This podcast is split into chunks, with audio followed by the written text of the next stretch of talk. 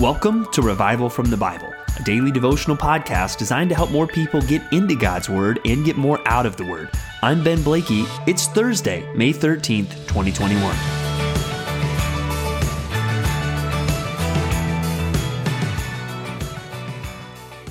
Well, if you're listening to this podcast this morning, I'm going to go out on a limb and guess that at some point in your life, you have done something that you regret. Uh, now, some of these might be kind of minor things. Maybe it's a purchase that you made that you wish you could go back and, and do over. Maybe it was a, a career choice or, or something that you've done. But really, I bet even most of you, if probably all of you, you look back though, and there's something that you look back on with regret that was a sinful decision that you look back in your past and there are sinful things that you have done that you regret.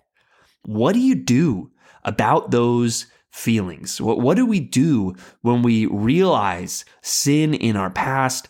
And how do we process that? How do we deal with that? We're going to get some helpful instruction as we dig into God's word today on that topic of dealing with regret. And we're going to start in 1 Samuel chapters 11 and 12. And really we'll get to it at the end of those chapters. But 1 Samuel chapter 11 is uh, perhaps just a great moment really in the career of King Saul. We talked yesterday about how we know uh, the story of Saul doesn't end well. The Burger King King, he wants it his way right away. And we're going to get into how that starts to flesh out tomorrow. But today we see him leading the people to victory over the Ammonites. Um, that he shows, you know, courage and resolve and leadership. And he even shows some grace in victory as some people say, Hey, you know, the, the people that didn't want Saul to be king, let's get those people and let's put them to death. And Saul says, No, not a man shall be put to death this day, for today the Lord has worked salvation in Israel. So th- this is a, a strong moment in the life of King Saul. He leads the people to victory. He shows grace and mercy towards his enemies within Israel. But now we really see the baton is passed as the, the kingdom is renewed uh, they renew even uh, Saul being king there, and they go to Gilgal to do this. And Samuel kind of gives a farewell address. It's clear that the baton is being passed. Samuel is no longer going to be the leader of the nation. King Saul is now the king. Uh, but throughout the course of this farewell address, and really at the end, Samuel really points out that the people had done something wrong in asking for a king. In fact, the people had done something sinful. And we even pick up an interesting piece of information in this farewell uh, speech as he reflects on how God, uh, you know, sent all these people and um, God had delivered them from so many uh, kings that were coming in to oppress the people of Israel. And God had raised up all of these judges uh, Gideon, Barak, Jephthah, Samuel. But then in chapter 12, verse 12, it says, And when you saw that Nahash, the king of the Ammonites, came against you, you said to me, No, but a king shall reign over us when the Lord your God was your king. So we see that apparently there was some information we didn't get in the earlier chapters that one of the reasons the people were asking for a king was they were perceiving a threat from this Nahash, the king of the Ammonites. And so they wanted a king to help them and to save them when God was their king and God had been helping them and God had been saving them. So that's some additional information that helps us understand why their cry for a king was not coming from a good place. In fact, it was sinful. And the people realized this at the end.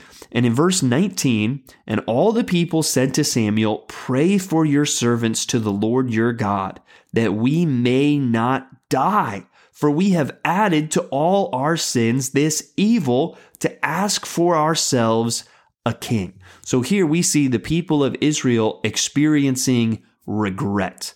Right? That they now, whoa, realize, yeah, that was not a good thing that we did in asking for a king. And now they are looking back on that decision with regret. And again, this wasn't just a, you know, financial decision that this was, oh man, we have sinned and we've added to our already long list of sins by asking for a king. So here we are in that situation, regret. What does Samuel say to them? Well, in verse 20, he says, Do not be afraid. You have done all this evil, yet do not turn aside from following the Lord, but serve the Lord with all your heart. And so I think one thing we're going to see here is sometimes we experience regret about things that now we cannot go back and change, right? The people, they regret making Saul king, but now that cannot be changed. Saul now is the king, they're going to have to live with, I guess, the consequences of the decision that they made. And their regret can't go back and do anything about that. And that's a position that you're going to find yourself in sometimes in life. You are going to realize, man, I did something wrong. Even I did something sinful. But how as you realize that now you cannot go back and change that. You there are consequences of that sin perhaps even that now you will have to live with. So what do you do about that? Well that's where we need to listen to Samuel. And Samuel doesn't say well you can go back and do all these things or you can make up for what you have done. No he simply says you need to not turn aside from following the Lord and serve the Lord with all your heart he goes on to say, And do not turn aside after empty things that cannot profit or deliver, for they are empty. For the Lord will not forsake his people for his great name's sake, because it has pleased the Lord to make you a people for himself. Moreover, as for me, far be it from me that I should sin against the Lord by ceasing to pray for you, and I will instruct you in the good and right way. And so there he basically says, Hey, you can't go back and change the past now. You've asked for this king, it is done. Saul is the king. But what you can do is, what are you going to do today? And are you going to live for God today? Or are you going to turn after idols again today? And that's what we really need to think about in those situations in our own lives where we regret something from the past that we now cannot go back and change. Well, what are you going to do today? Are you going to seek the Lord today or are you going to turn after idols today? Are you going to trust in Him and follow Him and obey Him today or are you going to trust yourself and follow yourself? And so, really, if you're even wrestling with something from the past that you regret, what I want to encourage you to do is well, what about today? Are you going to follow God today? And even we see glimpses, I think, of the mercy of God and the faithfulness of God in these words of Samuel, that we can pursue him today and he will be faithful and he is gracious and he is merciful. Uh, Sam, Samuel says something else here at the end in verse 24. He says, Only fear the Lord and serve him faithfully with all your heart, right? That's what we need to do today. But then he says, For consider what great things he has done for you. But if you still do wickedly, you will be swept away, both you and your king. So really, he puts the choice hey, you, can't go back and make that choice about asking for a king again. But today, you need to fear the Lord and serve him faithfully. Don't do wickedly, or you will be swept away. But in the middle there, he says that he wants them to consider what great things God has done for them. And one uh, line I came across in a commentary on this passage uh, encouraged us that we need to keep a long memory for God's mercies and a short one for our failures. And that's one thing I would encourage you to do in light of all this. And we think about regret. Well, keep a long memory, a long list of the ways that God has been merciful and praise Him for that and focus more on that than the list of your failures.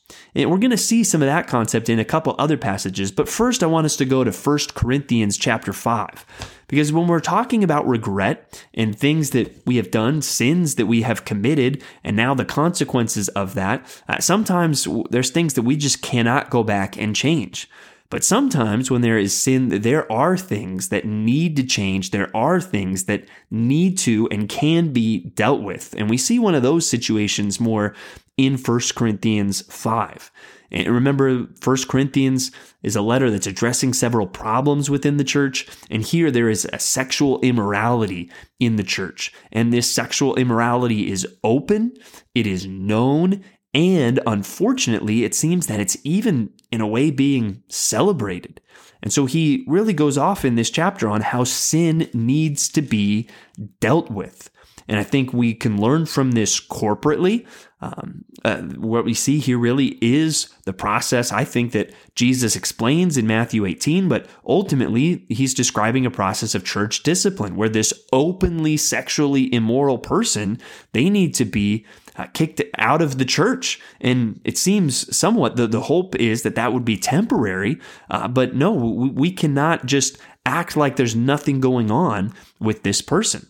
And I think also we see some things that we should consider personally as well as corporately when he gets into this whole a little leaven leavens the whole lump. And obviously that's kind of going back to the feast of unleavened bread when they would not eat leaven. And clearly there was a spiritual picture that was meant to be portrayed there that the leaven was representing sin. And, you know, the leaven gets into the bread and the bread rises, you know, it permeates everything. We need to be careful about sin. And that's where we need to be careful about sin in our churches. We also need to be careful about sin in our own lives and in our own homes.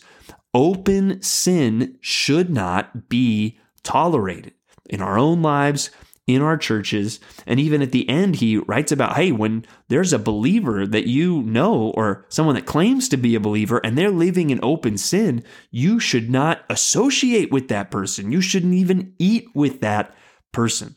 So that's a good reminder that some sin, well, it's still going on. And it's not just a matter of regret about the past, but it's something that's still going on that needs to be dealt with, whether that's in our own lives personally or in our churches. But we need to treat sin with the seriousness that God would have us treat sin. But then, as we consider this whole idea of having a long memory of the mercies of God, but a short memory of our own failures, let's look at a couple more passages. And the first is Mark chapter 8. And here, really, we see kind of people not having a long memory of his mercies as Jesus feeds the 4,000. Well, does that sound vaguely familiar? Oh, yeah, because didn't Jesus already feed the 5,000?